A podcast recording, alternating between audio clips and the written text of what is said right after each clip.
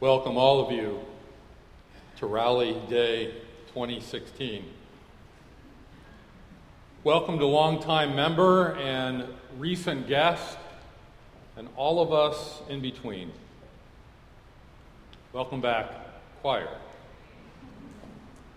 I hope we've all had a good summer and are now ready to re engage in what will be a wonderful year at Third Church. And I also hope that everyone will come to the East Avenue lawn following worship for a hot dog and the music of the Meg Street Ramblers, with a special word of thanks to the Congregational Fellowship Committee for your hospitality. Let us pray.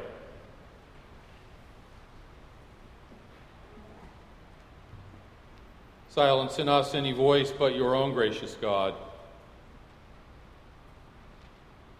And into that silence, speak to us the truth and the power and the hope of your gospel. For we pray in Jesus' name. Amen. Our gospel lesson for the morning comes from the gospel according to Luke, the first 10 verses of the 15th chapter. Let us hear God's word. Now, all the tax collectors and sinners were coming near to listen to him, and the Pharisees and the scribes were grumbling and saying, This fellow welcomes sinners and eats with them. So he told them this parable Which one of you, having a hundred sheep and losing one of them, does not leave the 99 in the wilderness and go after the one that is lost until he finds it? When he has found it, he lays it on his shoulders and rejoices. And when he comes home, he calls together his friends and neighbors, saying to them, Rejoice with me, for I have found my sheep that was lost. Just so I tell you, there will be more joy in heaven over one sinner who repents than over 99 righteous persons who need no repentance. Or, what woman, having ten silver coins, if she loses one of them, does not light a lamp, sweep the house, and search carefully until she finds it? When she has found it, she calls together her friends and neighbors, saying, Rejoice with me, for I have found the coin that I had lost. Just so I tell you, there is joy in the presence of the angels of God over one sinner who repents. This is the word of the Lord. Thanks be to God.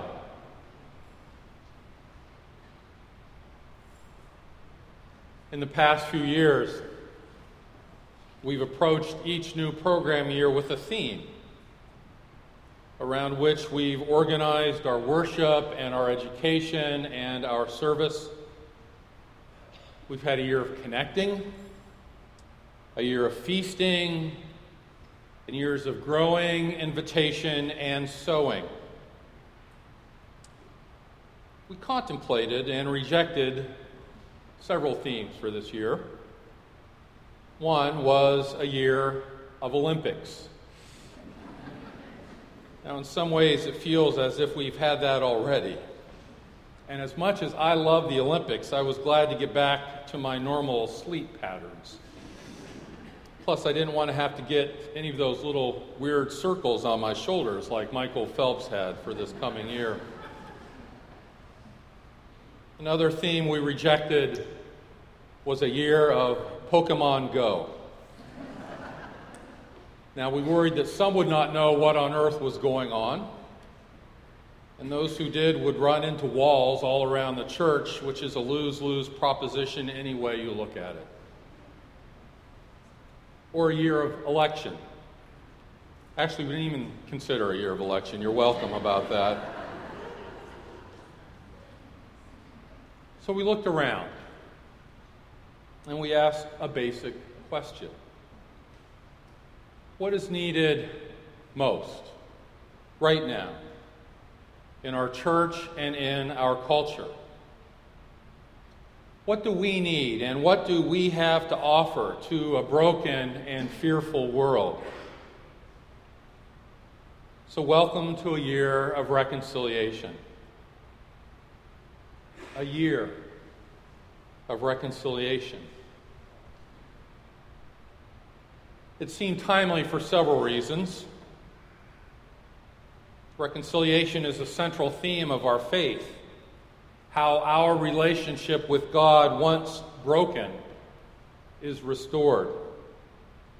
And how that relationship with God leads us to seek restoration in our relationships with others. And in so many ways, with ourselves. But it doesn't stop there, of course. Some of you will remember the horses on parade effort of 16 years ago when large painted fiberglass horses dotted the landscape of our community, a kind of whimsical civic public arts event.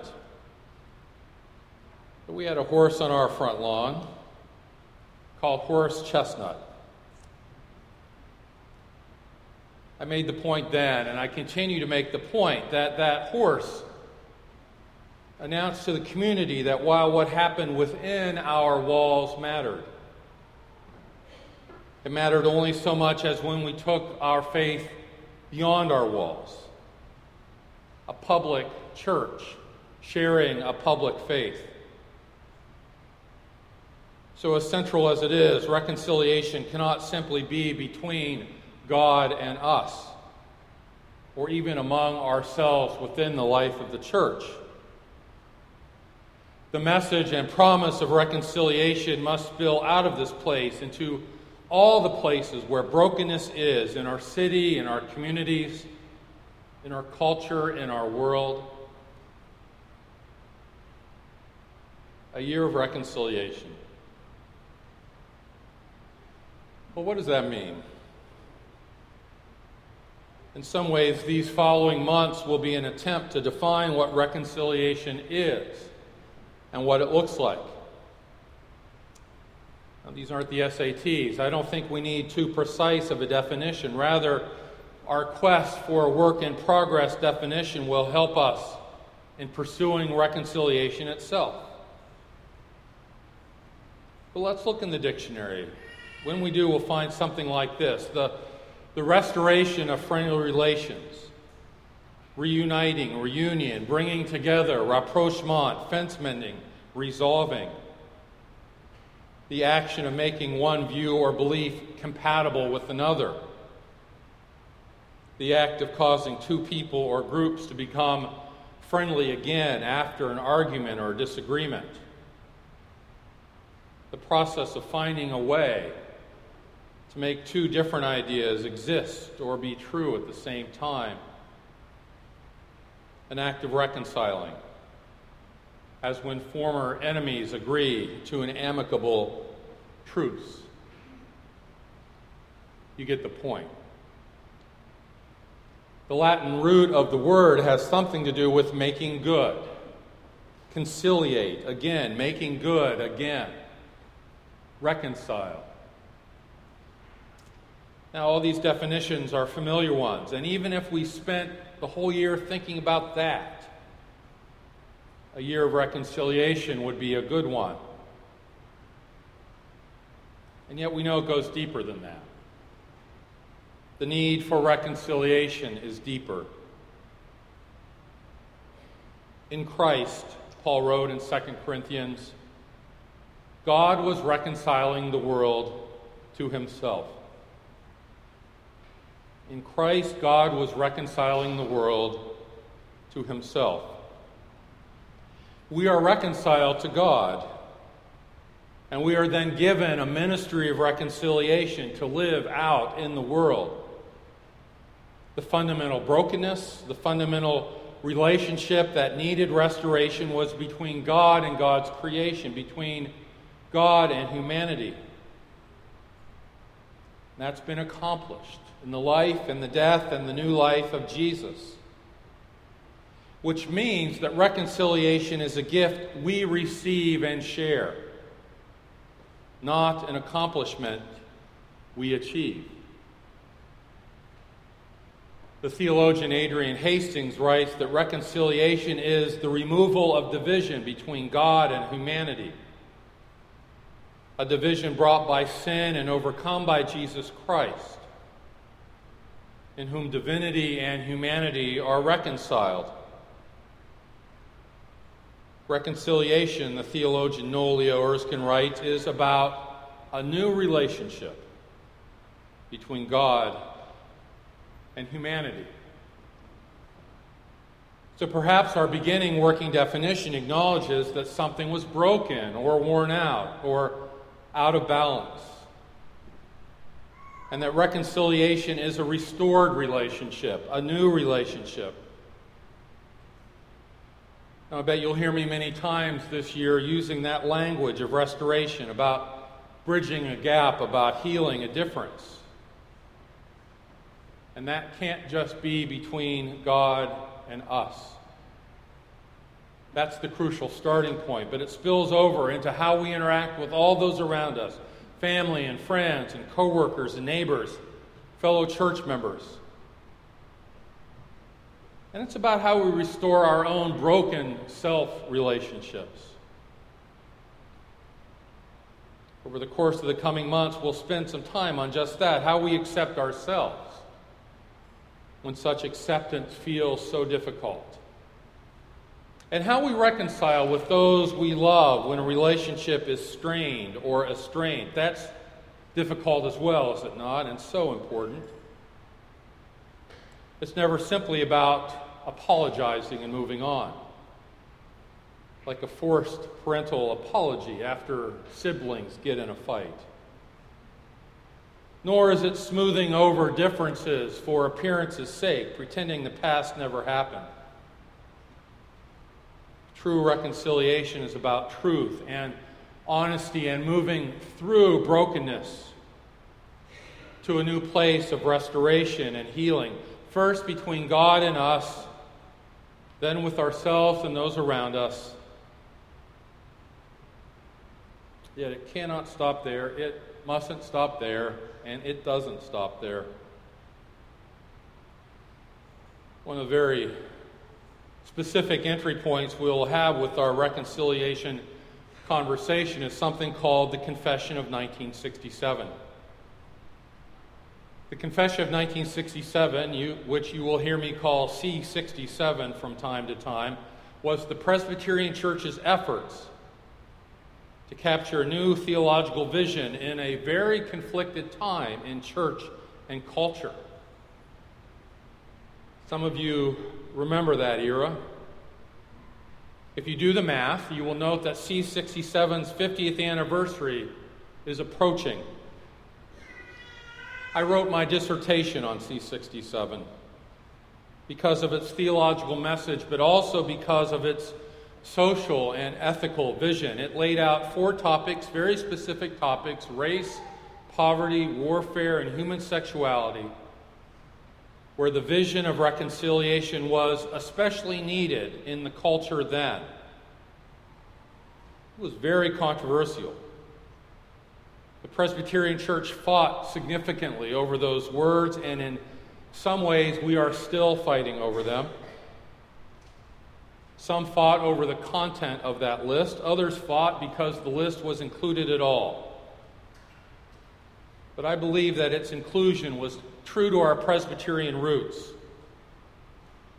and more so true to the gospel that God was in Christ reconciling the world to himself, and not just individuals, and not just the church.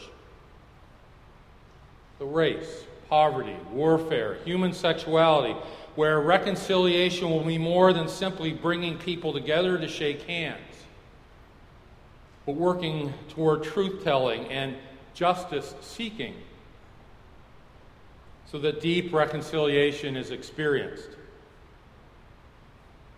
So, not only will we, over the coming months, look at this theological gift, how our relationship with God is restored and made new, we will look at the ethical demands that such reconciliation makes on us as individuals and as a church, as we live now some 50 years after this confession's birth. And we've sent out a copy of the confession to every household. We posted it online. It's available throughout the church. I, I apologize in advance if we spend too much time on it, if you get sick of it. But even if that happens, I hope we won't tire of the vision, which remains aspirational and incomplete and ever before us, even today. What does reconciliation look like? Well, you would guess that the Bible is replete with stories, and the lectionary offers us two this morning. One lost sheep out of a hundred, an acceptable business write off. Yet the shepherd pursues, leaving the 99 at risk. And when he has found it, he lays it on his shoulders and he rejoices. The sheep is found, and the shepherd rejoices at this restored relationship. Now, we're not sheep, nor are we the one coin of the ten for whom the woman overturns her house to find. Yet, when she finds that coin, she rejoices as well. A year a season, a journey of reconciliation. At times, we will be the lost sheep seeking to be found. At times, we will be in the 99. At times, we will be the agent of searching. And at times, we will be its recipient. I wonder can we imagine that space, that reconciliation space between what is and what shall be?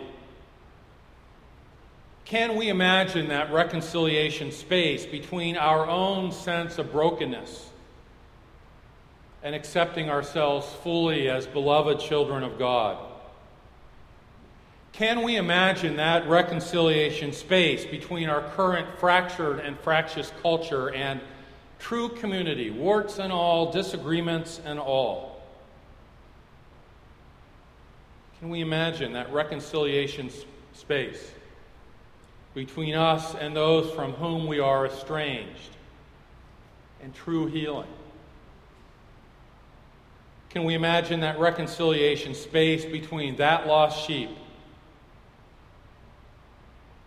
and what it must feel like to have the shepherds lift you upon his shoulders. Can we imagine that reconciliation space between the racial brokenness of this moment and true racial justice? Or on this day, some 15 years later, can we imagine that reconciliation space between those horrifying moments and our searching journey ever since as a people, as a global community? Those who died, those who survived, those who shared, and those who seek even now in simple acts and grand gestures a new heaven and a new earth. This is the ministry of reconciliation with which we have been entrusted. We are its ambassadors, its angels, its prophets, and its poets. There is so much work to do, and it is our gift and our calling. Amen.